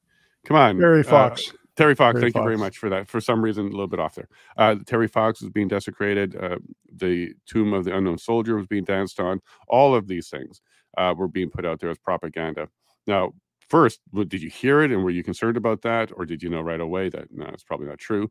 And uh, what did you think about that when you saw your own media really, really shifting this narrative incorrectly, lying, full on lying, and painting your fellow Canadians, even veterans, in that light? Yeah, well, I haven't trusted the media probably for about I'd say five, six years. Um, and it all sort of came from, you know, I, I have a lot of American friends and the whole Donald Trump and fake news and what was happening down in the United States. And what I was sort of seeing online that what my friends were telling me of the truth, that's where I started to distrust uh, uh, mainstream media. So we knew, you know, I, I got there a week after the convoy arrived in Ottawa. I was like glued to the screen, um, watching all the Viva Frei uh, live streams, and then watching what the mainstream media was saying. So there's the ground truth about what's happening on on the ground, and then there's what the mainstream media uh, is saying, and, and you know they're they're just a bunch of propagandists bought off smear merchants, right? So I wasn't surprised about uh, what they were doing and how how they were trying to portray the combat. That's just an aspect of of warfare, and and a lot of people I shouldn't say a lot of people, but some people out there don't understand that we are in a war. It's a culture war or spiritual war, whatever you, whatever you want to call it. But it's the war for the Western way of life. Uh, we are being full on attacked by the cultural Marxists, the elites, the globalists, whatever you want to call them. They have all the power in the world. They have uh, control of academia, the technocrats, control main uh, the mainstream media and corporations, and it's a full on full court press against them to discredit anyone uh, who is pushing back against the narrative. You see, you know, that's you know all the cultural Marxist attacks. Oh, you're anti-Semitic, or you're racist, or you're a bigot, or you're a misogynist, mm-hmm. and all that. We we did a great uh, podcast a couple months ago with a man named Stephen Coughlin, who was the J2, so that's the Joint Intelligence Officer to the Joint Chiefs of Staff in the United States. So that, that's who reports to the president, commander in chief down there and he has it all broken down. It, it's on a Rumble channel. It's called uh, Commie Bastards TTPs. TTP stands for Tactics, Techniques, and Procedures. And this guy breaks it all down. Who uh, all the lines of effort or lines of attack that they're using with the mainstream media, the insult, and it's a great podcast. And what we tell people is, you know, to be effective on the battlefield, you need to understand the battlefield and what's going on and what's happening to you. And that, that's sort of where we come in. We're trying to educate and inform citizens about what's happening. But it's just an aspect of warfare. Fifth generational warfare or information warfare is a thing. It's been around for 100 years. They've now weaponized uh, the online space to, to mm-hmm. implement that. There's psychological operations happening. And people need to arm themselves with the truth. They need to do their own research. They need to educate themselves uh, about what's happening. But all that stuff at the convoy, like to me, I just laugh, right? Because it's like, oh yeah, this is this is what they're doing. But a large portion of the Canadian population uh, bought into it because they still believe in, in in mainstream media. They still think CBC is sort of telling us the truth and that sort of thing. And it's unfortunate, but you know, it's just the way it is. Like my parents alone. My parents are like good people. Uh, unfortunately, they're they're teachers, so they're in, they're, they're teachers in Toronto, so they're very liberal but they had like the worst case of Trump derangement syndrome, syndrome I've ever seen. Mm-hmm. And you know, my dad's who's a nice old guy was like, "Man, I hope someone kills him. I want him to wow. die." Like that. That's how. Wow. That's how brainwashed these people are because they just watch these, you know, CBC constantly. So the more people that get off mainstream media and understand that the propaganda that they're pushing and they're just a, an arm of the federal government, the better will be. But it's it's easier said than done, and unfortunately, the the boomer generation is uh, a lot of them are just so stuck on CNN and CBC and that sort of thing. Uh, but again, it's just again tar and feathering, discrediting the convoy. But if you were there on the ground, you know what the truth is, and it's just like Cypher from the Matrix. Once you know the truth, you're not you're not asking to be plugged back into the Matrix. You're not going That's back. Right. So the more people we awake uh, about what's happening and how they're being deceived, the better the better it is for everyone. And that, like I said, we just need to continue to educate and inform people about what's going on in our country. Absolutely, and the optics is a big thing too. So when the government put the fencing around the war monument, that was just for optics. There, it wasn't in danger in any way, shape, or form. There wasn't any damage to it, but yet they put up this fence around it as optics. Now, inc- incredibly quickly. I, I, guess you guys got together, or one of you got together, or something happened where there was a decision that this needs to be removed. We're going to be proactive. We're going to pull out some tools and put this fence away. Put everything together. Not a single bolt was lost. I had this conversation with Alex on that. It was incredibly respectful. Uh, nobody caused any trouble. Uh, but now, as a veteran, when you saw that and you heard about that, that the government is stepping up to protect the war monument from crazy people who are causing damage. What went through your head, and uh, did that upset you in any way, shape, or form? And then were you there when the fence came down?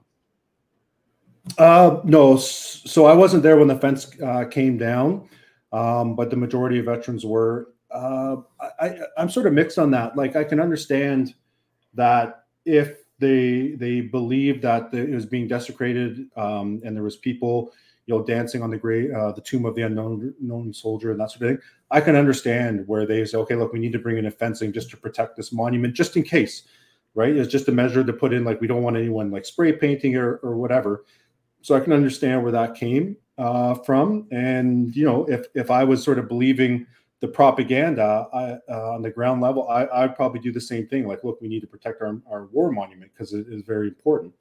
Um, but then when they took the fence down and a bunch of our guys there were talking to the police, they, they maintained a 24 7 vigil or, or, a watch on that war memorial uh, for the rest of the, the convoy. So, you know, it, I, I can understand where they're coming from um, uh, from that perspective. But, you know, it, it, once our guys were there and they maintained the, the watch there, nothing else happened. You, you don't want the, war memorial to be used as a as a political tool. And i think a lot of people saw this as a political uh, protest or like a conservative right wing uh, protest. Like in my opinion that wasn't the case but mm. um, it it just it just is what it is. And uh, there was nothing else that happened to the the memorial uh, after that from from my understanding because there was always vets there guarding it all day all night. So um, yeah, I, like I said, I can understand where they're coming from to try and protect that that monument, but you know, it's like they are trying to. Everything's a, a political game to them, right? So they, you know, like we we went and did a, a Rolling Thunder or whatever uh, in our Operation Dignity at the War Memorial after, and then you have friggin' the previous uh, Governor General. Uh, oh, I forget her name. I don't know why, but she came out with an article calling us a bunch of ignorant uh, oh i forget the name she used. It was yeah she called us a bunch of ignorant people for for having an event at the um, uh, war memorial. And it's like who are you to tell someone like chris deering um, about uh, you know about his service to the country and what he can and can't do? She hasn't picked up like the, the governor governor general is just a it's just a, it's a it's a waste of money in my opinion. It's just a waste of money. Yeah, it's a ceremonial. Yeah, but it, it's like thinking. yeah, it's it's just they consume. Yeah, it was Adrienne Clarkson. It was a- Adrienne Clarkson who came out and wrote this article attacking our guys, and and we're happy that the Epoch Times let Tom Quiggin and Chris Deering do a rebuttal article uh, to her. But who is she? Right? She she's like this wealthy aristocrat that you know made a her family made a ton of money. We have one of our members who's actually related to her, mm-hmm. and uh, you know it's just like oh my god, these people like these elites and the the bourgeoisie and these uh, you know oh we're so better like we're so much better than everyone. Give me a break, lady. Right, like I understand your position, everything you've done, and and but it's a ceremonial position, um, and if you think in your that ceremony position, you can talk down to actual war veterans and that sort of thing. Uh, I got a problem with that, right? So, uh, you know, it's it, it is it is what it is, and uh, but just these people, like, and, and we see it. Like, I, I you know, I, I was looking at some of the comments and some of the Twitter posts or videos or whatever about Tamara Lich, right? And you know, when people attack, you know, the people protesting on the hill and that sort of thing, these people are like, oh, look, not a high school diploma among them. Look at them. Oh, look at her. She's having a cigarette. And they, they these like people just think these Canadian citizens who think they're so much better uh, than everyone else. And they just talk down to them all the time. Oh, I'm educated. I, I got my uh, uh, degree in gender studies and I'm just so sophisticated. I mean, give me a break. Give me a break. I'm getting tired of this uh, this stuff. And we we try not to punch down. We try to only punch up. We focus on the government, academia, mainstream media, large corporations, and that sort of thing. But I'm getting sick and tired of these people like the bourgeoisie and these like people just think they're oh I'm so intellectual, I'm so enlightened and everything, and I'm just getting tired of it because I'm going to start. You know, I don't want to consume so much time, but to start letting loose on these people. That, that's why Jeremy MacKenzie is is great. He's a he's a, a friend of mine. Uh, he's not everyone's uh, cup of tea, but he just goes after these people. Like, who are mm-hmm. I don't care if you have a you know three degrees in your doctorate. Who are you to talk down to uh, you know fellow Canadian citizens? Oh, look, grade ten dropouts, whatever. You want to know what a lot of infantry members are of the Canadian Armed Forces? They're grade ten dropouts. We will take you if you have a grade ten education and you can pass the Canadian Forces aptitude test, we'll take you. And these people just sit there and they just talk down to people. It just drives me crazy. Like, oh, sorry, I'm going on a rant now. It no problem. Me, but it, it's it's give me a break. And, and we did a really good video last year called Canada Divided, and we sort of laid out who the troops were on the battlefield and the different sort of groups. And then you know you have like the woke warriors or or you know on one side and the Patriots and this sort of thing. And then we were like, okay, we're going to follow up follow this up with uh, Canada United videos. Like, okay, this is where we are. This is what we need to do to get to Canada United. But after seeing all these people online and the people who harass people and go and counter protest these events and stuff, unfortunately, in my opinion, like I don't think we're coming back uh, from this. The the schism or the chasm, like the divide that we have in our country. I just I, I don't think we're going to be a united uh, country again, unfortunately. Um, and it's it's sad because we had this once great country and all it's taken is you know it's communism cultural marxism communism. It just takes this is what they do. They divide people um, and they turn around they make uh, you hate your fellow citizen. And they've done a great job at it. And unfortunately i just i don't think we're going to come back from it in my opinion. Yeah it's a tough position to be in especially when the divide is so deep. It's a chasm. It's absolutely crazy. Uh, but that's where bridges come in place. So maybe there's some bridges that can be built. Uh, you guys know how about know all about putting a bridge down when you need one. Um, so I'm going to keep a little bit more optimism here, Drew. I'm going to, I'm going to let you know on, on, a couple of things that I think are coming down that might help unify us. And unfortunately, they're all pain related. Um, so uh, vaccine harm, I think that that's going to become such a thing that all a lot of those people on the other side are going to eventually start to realize that they may have been poisoned by the government, just like the military discovered. And we can also get into that one with Alex Cabanas stuff. Um, but maybe enough on that side, wake up on that one. There's the uh, sexualization and normalization of pedophilia for children. That particular issue is non political. That one is actually upsetting people on all sides and all religions. So that might be another one. So, additional to the vaccine harm, we got the sexualization of children. And now the pending uh, economic collapse that, that definitely all the indicators are there. They've been there for quite some time. So, their pocketbooks are, are going to get hit. So, if if you're just looking at it from a strategic, like zoom out a bit, uh, there's going to be your health is a concern, your children is a concern, and your pocketbook is a concern. With all three of these coming together over the next 18 months or so, there might be a bridge, a few bridges. Uh, one of those bridges might be people who harmed, and we need to help them because our side would be the side that helps. Even if we weren't harmed or we were harmed, we would still open arm help them. Uh, maybe there's a bridge there to protect the children because they're absolutely fed up with the ideology and the progression towards the normalization of pedophilia. And then when they can't even feed themselves anymore, bread is 10 times the price it used to be, and you start to see the economic impacts of this Marxism. That might be enough bridges where enough people are, are crossing that chasm to us where we become a vocal majority. I, I, still think we're the majority, but a vocal majority is, is, where we need to get on that. What do you think about maybe there might be some some possibility that because we're under so much pain in many different fronts, uh, we may be getting defectors from the other side coming to our side and being vocal about it. Because the more vocal we get, I think the more people will cross that bridge. What do you think about that that assessment? Yeah, that, that that's a good assessment. I guess I just got uh, like rambled on a bit and ranted on because I see uh, all these people online, social media, talking down to you know, uh, you know, hmm. general blue collar workers and stuff like that within our country. So, yeah, I, I didn't want, want to come across too much as a as a black pillar, but uh, yeah, I, I, saw Donald made a comment here. Yeah, F one fifty trucks uh, that are on like all these guys. Like I, am up in Minden, Ontario, so two hours north of uh, um, Toronto and my neighbors are contractors and sheet metal workers and roofers and everything those guys make six figures no problem and they mm-hmm. and, and, my, my one next door neighbor he is a 10 grade 10 dropout he dropped out went to do uh, roofing that guy has 100 acres he has a beautiful house he built it all himself he has tons of money he has toys he has you know boats and backhoes and all sorts of things so yeah donald's 100% right it's these blue collar workers who actually get out there and work hard, who are helping keep our, our country going. And I, I agree with the food pricing uh, I agreed with uh, food price, uh, the cost of food.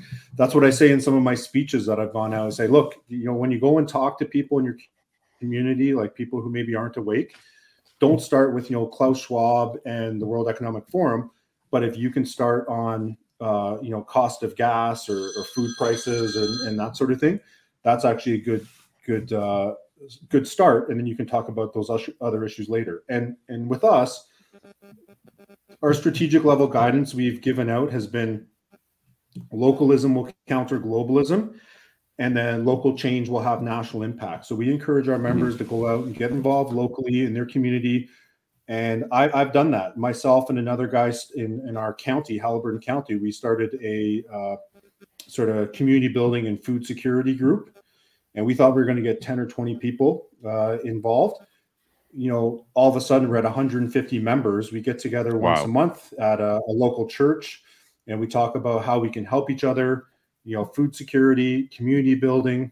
We've now started, we're in our, we just finished our second month. We had a big potluck dinner, getting together, uh, conversing, you know, spending time together. And it's great. And that's what we need to do. And that group's going to continue to get bigger and bigger and bigger. And it's all about helping each other, growing our own food. And we don't talk about, you know, vaccines or, or, or any of that stuff, but we just focus on the community building aspect which is again that trickles down from our sort of strategic level guidance which will local change will have national impact. Now so we'll look at our group is growing. It's great. If if you can get these groups all across the country then like we said with the victory garden you're going to relieve some supply chain or uh, some pressure on the supply chain. And already like one person you know who's a supportive organization her and her husband they have a massive the first time they have massive garden. They've given us cucumbers everything. They have so much food, you wouldn't believe it. Uh, so that's the sort of stuff that we can do uh, and make inroads to uh, to people and build that community because, like like I said, that that's what the sort of best strategy I think uh, for alleviating some of the pressure uh, and stuff that's our that's coming our way. So yeah, I, I agree. There is. I'm not saying there's no hope in the country. It it is a tough fight. Um, and uh, we just have to work uh, hard to try try and counter the the stuff that they're they're ramming or stuffing down our throats. Yeah, absolutely, and and uh, I do the same thing. So we homeschool, we homestead, we got the garden, we left Ontario, we got some property in the bush in Alberta. Here we are. Um, we recognized a long time ago that we need to be able to take care of ourselves. Being dependent on our government and even our neighbors was a challenge. So we wanted to be able to take on more ourselves and I also think there's a there's something coming down about home gardens. Uh, in the states, they've asked people or started to demand that people register their garden so that the government is aware of where the gardens are. I find that peculiar why they're trying to do wow. that. And I, I, assure you that's going to be coming to Canada because in Canada, we're already asking or telling people to register their wells. So if you have a well dug, the government wants you to register it. And I'm sure at some point they're going to come and make sure you did register it. And um, that makes me all concerned. Why do you care what I'm doing inside of my, my fencing here when it comes to sustaining myself with water and food? Why is it that you care so much about that? Um, so I'm, I'm concerned about that as well. And thank you for reminding us that uh, we need to do that, but also thank you for bringing your organization forward to bring that information as well. Um, I do want to ask you a bit, Drew, about some of the charity or, or the, the financial things that you're doing to help uh, organizations. I, I believe there's a couple that you've been helping. Uh, you want to go ahead and touch on that? Yeah. So since our inception, I think we've got over a hundred thousand dollars into the hands of people in need, whether it was you know in funding truckers who had their trucks impounded or their vehicle trucks damaged and that sort of thing. We we did a fair bit of uh, help there in getting the funds to to repay those guys. Uh, you know, we've we've raised a fair bit of money for Jeremy MacKenzie, who's being unfairly targeted by the state, in my opinion. And we've done a, we've just done all this different fundraising to try and help out people because uh, it's like we say you shouldn't have to sell your house to defend yourself from a tyrannical government. So we we're, we're trying to convince 10,000 Canadians to donate five dollars a month, and basically it's a form of monetary populism. Is we have three initiatives every single month, and then uh, uh, the donors get a ballot sent to them. Say here are the three initiatives.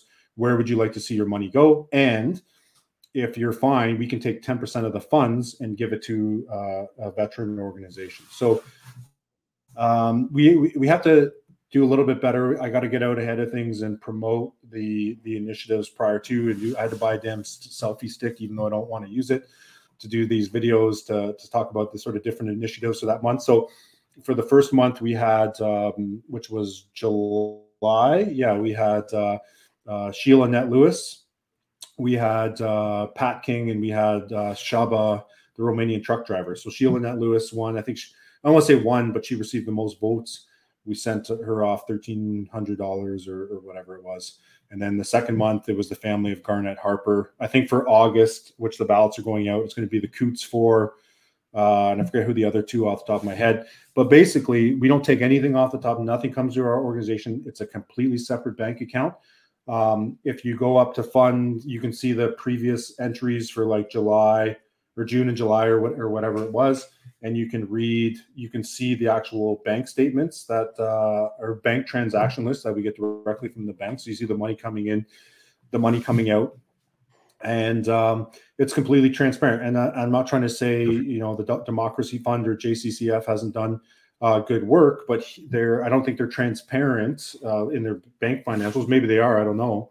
Uh, but with us, we are. We share it all. It's like I said, completely separate bank account. We have a report that comes out every month because we need to bulwark around uh, the best we can uh, these people who are being unfairly targeted by the state. And I don't, I don't even care if it's some left wing woke lunatic. If they're being unfairly targeted by the state, they need to be protected as well. As far as I'm concerned, like this is something where we can all come together. And if we, what's five bucks a month? A lot of it, or that's nothing, right? That's like a oat milk latte or whatever these people buy at Starbucks and um, so if we can get 10,000 Canadians, give them five bucks a month. If we get 100,000 Canadians, them five bucks a month, then we can start protecting these people. I know uh, Sarah from Canadian Frontline Nurses, I think she's coming up mm-hmm. on the mm-hmm. ballot in September. She has like a, a, a, huge amount of legal fees. I think we have Kimberly Newdorf, who was a homeschooled or homeschooling mom. I think she got fined like $37,000. Um, and for, for, for speaking out against the mandate. So this is all stuff where if we get enough people, if we get thousands and thousands of Canadians together and we donate five bucks a month, we can start to protect ourselves. And hey, if nothing's happening for one month, we can build up a, a bit of a war chest. And if you know you have a group of patriotic uh, veterans or, or Canadians who want to sort of protect its citizenry from the state, maybe the government will think twice about targeting people, knowing that there's this nice war chest sitting by ready to help people um, if if if needed. So that's what we're doing. It's it's a little bit of a lull right now in the summer. A lot of us are, are focusing on our properties and sort of what we like to say building the arcs uh, uh, in our across the the country there just to sort of we want to try and rush before before the rain hits uh, to get you know food security measures in place and and that sort of thing but if we can get just think about it if we can get thousands canadians like we could take and and I know Pat. Everyone's like, oh no, you fundraise for Pat King. Look, Pat King's not everyone's cup of tea. I get it, hundred percent. You know, I'm not everyone's cup of tea, but the fact is, he's in my opinion, he's not a criminal, and he's being unfairly targeted by the state. So I think us as Canadian citizens should should, should, should try and support that guy because it's it's what I said to Jeremy. I think it was in May of last year. I said, hey, look, it's Jeremy MacKenzie today it's you tomorrow. It's me the next day. They will continue to do this until we put mm-hmm. a stop to it. So that's where we hope this fund will really uh, blow up. We're going to do a better job at marketing it and doing videos and that sort of thing. Like imagine if we have a hundred thousand Canadians getting five bucks a month, then we can start to, you know, pay Sarah from Frontline Nurses uh, legal fees, help Tamara, help whoever uh, needs it uh, when they're being unfairly targeted by the state. Thank you very much for uh, including Sarah on there. She was on the show, amazing woman, and yeah, she's lo- lost everything. She's losing her house, she's losing everything, uh, only because she told the truth, stood up, and was courageous about it. That is hundred percent her crime. Uh, that's all she did. She stood up, was courageous, and was correct. Um, that was enough to get her to basically lose her house. And wow, it's an incredible story. So yeah, we had her on please go check that out. Uh, Kimberly. So you mentioned somebody named Kimberly, a homeschooling. She got a bunch of fines as well. If you can connect us, I'd love to put her story on as well because uh, I'd like to find out why they're going after her and how we can help as well. Yeah, so I uh, once someone sent that to us. We we get so much stuff sent to us, and someone sent it to us, and it was like thirty-seven thousand dollars in fines. So there's a GoFundMe or a Give Send Go. Um, so I'll put that in the link here. But, but I sent her an off e- email. I said, look, can we? Would you have any opposition to us putting your name up for this iteration of the fund in September, October? And she said, he, she said, no. Now the fund's only about fifteen hundred bucks, so a lot of people are showing interest, but they're actually not signing up and with their you know credit cards and people are like oh i don't I just want to pay cash and it's like we can't really control the the cash aspect because we just have to deposit into our accounts and then e-transfer it to people so uh, if we could get you know even if our members uh, if we get a couple thousand of our members giving five bucks that's a significant chunk of, of money but I'll, I'll, I'll link you up with kimberly i have her i have her email right here Great. Uh, thank you very much. I'd like to get her on and get, get her story out there. Uh, one thing you can suggest to people to do for cash is tell them to create a cash pod, which is a bunch of people that put cash to one person who will feel comfortable using their credit card. Um, so you could have 10 people that don't want to use a credit card, but one that's comfortable, uh, and then they can just give it to them and put it up. So a bit of a cash pod. I understand the paranoia there about not using their own stuff. It's unfortunately something that worked really well about the EA is they scared a lot of people about financially contributing uh, through donations and, and freezing their bank account. Uh, we need to not comply to that one. We need to stop worrying about that one uh, and, and continue to use our financial institutions the way we need to and continue to do uh, fundraising electronically. We need to not let that particular narrative continue to take hold. That one is really deep rooted. I even get that for political contributions. People are very worried about giving me a political contribution because of that. Uh, we need to I think maybe make that one of our missions here, Drew, is to get rid of that particular uh, fear because that's absolutely slowing down fundraising for defenses. And when you're in a country and you're being politically prosecuted, this is why we have our morning show about political uh, pro, uh, pol- political prisoners, is we still have to fund our own defense. The the Mm-hmm. prosecution is using our tax dollars, so they have an unlimited war chest. We, the people, have to fund it ourselves. We don't get to use tax money, so having the government come in like that and really put it into people's head that you, you shouldn't be donating electronically we need to fix that one because it's a real big deterrent and it's really really hurting the bottom line here. Um, we raised 10 million twice. We can't even get 100000 going now because of the paranoia uh, and we do have people like pat that need some help. Yeah, and and we have um, uh, we have some pretty switched on IT and security guys uh, who are doing the sort of ballots and everything. It's all client side. It can't be hacked. Uh, then we have three step. You know, the the uh, Stripe account is there's three step authentication on there. Uh, so they can't get into the the Stripe account, and it's all client side. We have like some really really switched on uh, guys doing the security.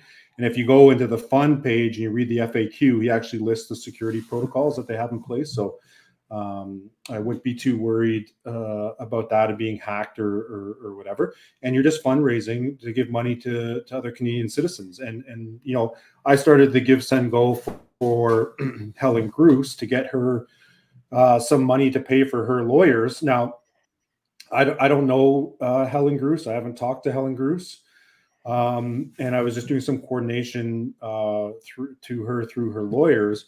But that Give Send Go has done very well. I think it's up eleven or twelve thousand dollars. You know, we need more. Uh, but what's good is I'm actually handing that Give Send Go off to someone, one of her friends, someone who knows her, and can provide updates to the Give Send Go. Because, like I said, I don't know her.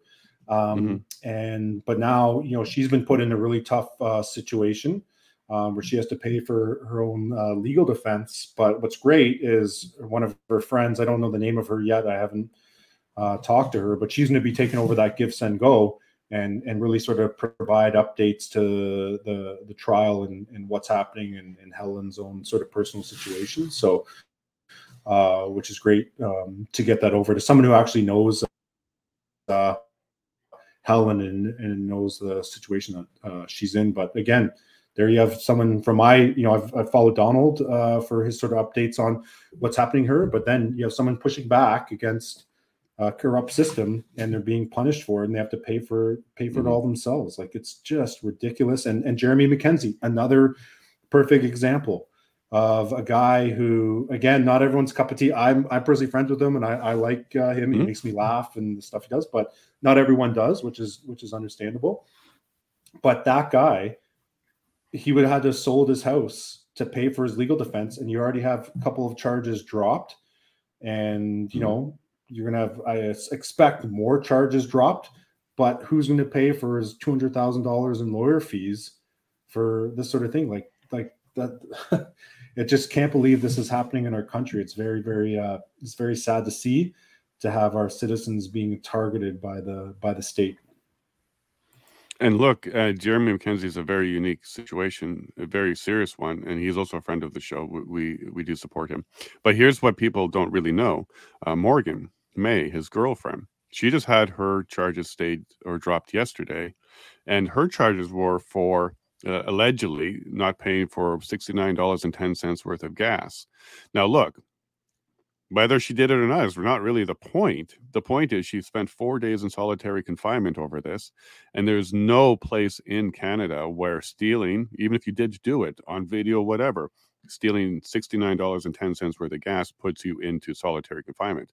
So the only way to go ahead and find yourself in solitary confinement over petty theft, and again, she, I, I don't think she did it. I think she's completely innocent, but I want to highlight the only way to go from petty theft to solitary confinement is to have an intimate relationship with someone like Jeremy MacKenzie, who's being targeted by the state. So it's not even just him; they're going after his circle, the people around him, and putting his girlfriend in solitary confinement for four days, where she wasn't even allowed to bathe, she wasn't allowed to do anything, she was being psychologically tortured simply because she uh, connected with a, a good man, because he is a good man.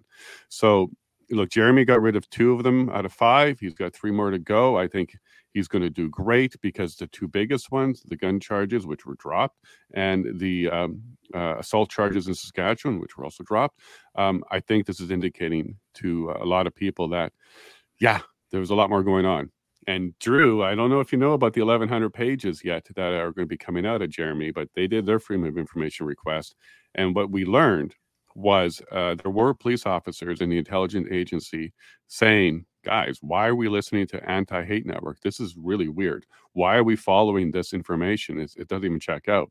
So within the intelligence, there were some people pushing back, but they were silenced. So I think Jeremy's got some of those receipts and he's going to bring that out. And we're going to start seeing some of this. How our intelligence agencies themselves internally had conflict on, on what was going on. And I'm glad to hear that because if they were all brainwashed, we'd be in a lot of trouble. Um, but it was a top down type of thing. So Donald, I'm going to co- come back to you here. Uh, now we're we're I think the dam is breaking. So Jeremy, two out of five are dropped. He, he's pushing hard on the other one. Morgan dropped. Um, I have a good feeling about Tamara and Chris. We'll see what happens here. But if that is dropped, or they're found innocent, or the charges are withdrawn, or whatever, do you think we're, we're seeing a bit of a cascade? Now, you're my most pessimist friend that I have on this, but do you think if enough of these dominoes drop that we can get some more trust back into the system because we're exposing and, and holding some people accountable? Or do you think they're just going to sweep it all away, even if these dominoes keep dropping? Well, first of all, I, I come by my pessimistic uh, side honestly. You know that. why I love you. Six, 63 days in solitary confinement does make you a pessimist. Um, Sure. Anyway, look, these charges were all laid politically for political agendas. I think we, we can agree on that, can't we? All Canadians can agree that that when we when we put people in jail for four days for apparently stealing gasoline, except the charges are dropped, so she didn't do it. Yeah, or to be when we- clear, not only dropped, but there was no evidence. The the crown had There's no nothing. evidence. Yeah. because it didn't happen. Exactly, exactly. And we've got, you know, uh, an accused cop killer out on the street in Bale, in Toronto, but four guys out in Coutts are still rotting in jail for five sixty, whatever it is Five seventy one today. Five seventy one. Okay. So, but here's here's the catch. They laid these charges, they, them, generally across the country and to do with the convoy. They laid them for political purposes when they didn't have enough evidence. Mhm. They created evidence, they pushed evidence, they made the narrative into evidence, they used it for propaganda purposes, like that that table full of uh, rifles at, at Coutts.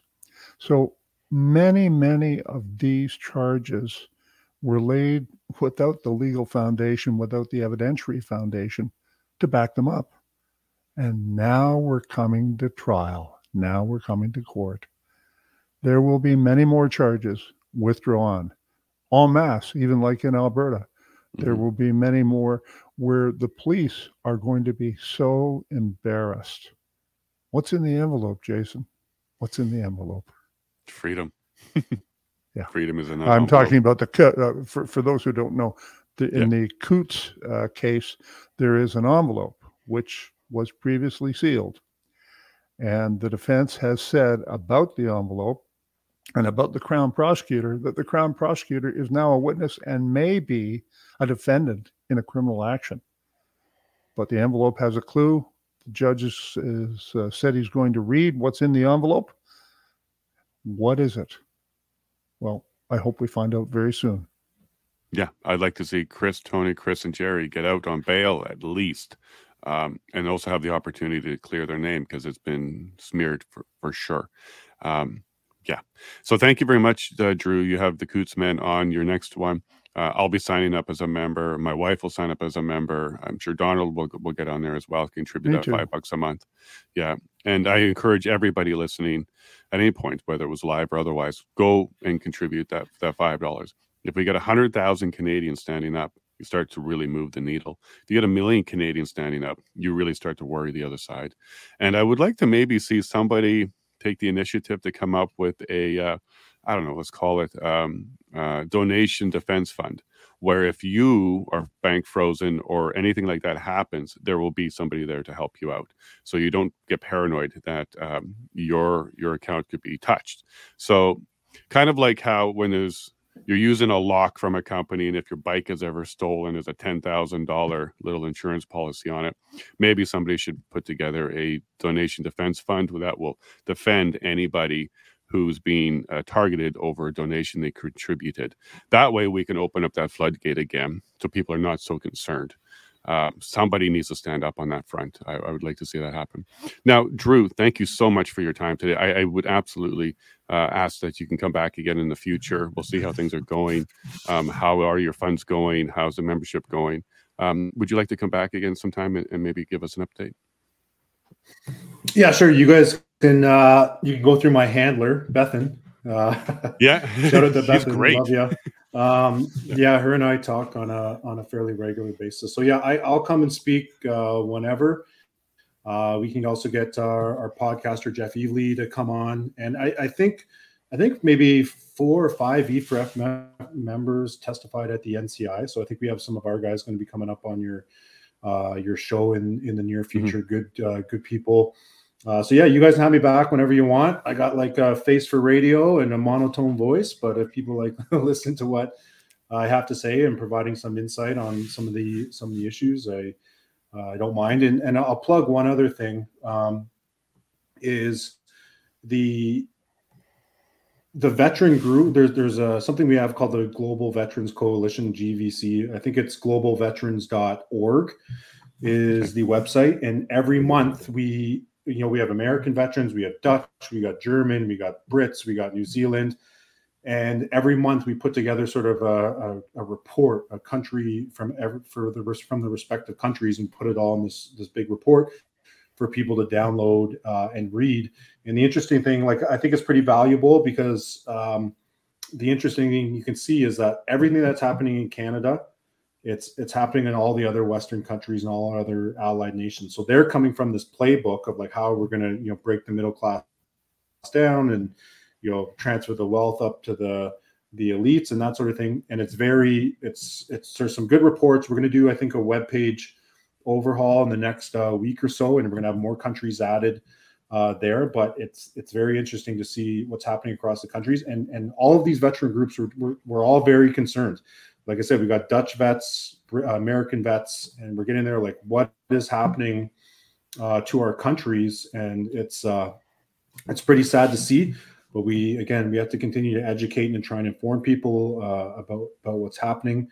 and and just trying to wake up the the sleeping, you know, the large majority of the population who I think are just sort of sleeping and they they can't comprehend how far these people are willing to go to implement their global enslavement plan. Like you think they don't care about people's lives, right? They they do not care whatsoever. These people, I, I just refer to them as demons, and the population of our countries, they they, they need to be aware of, of who these people are and, and the lengths that they're willing to uh, to go to to implement their plan. So uh, that's pretty much it for me. I really appreciate uh, uh, you having me on. And finally, you know, Donald and I have uh, talked a little bit uh, back and forth through email. So uh, happy to be on and finally uh, meet you and talk to you face to face.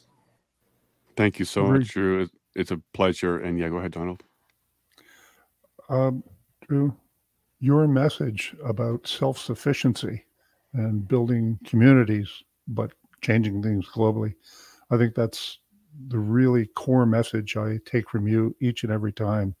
Thanks for that. Yeah, and there's one question that's that I, I overlooked. I do want to get in for you here, Drew. It's just one, if you don't mind. It's from Island Jason, a really great friend of the show here. Uh, what does Drew think about James Topp not getting any respect from MPs when he got to Ottawa?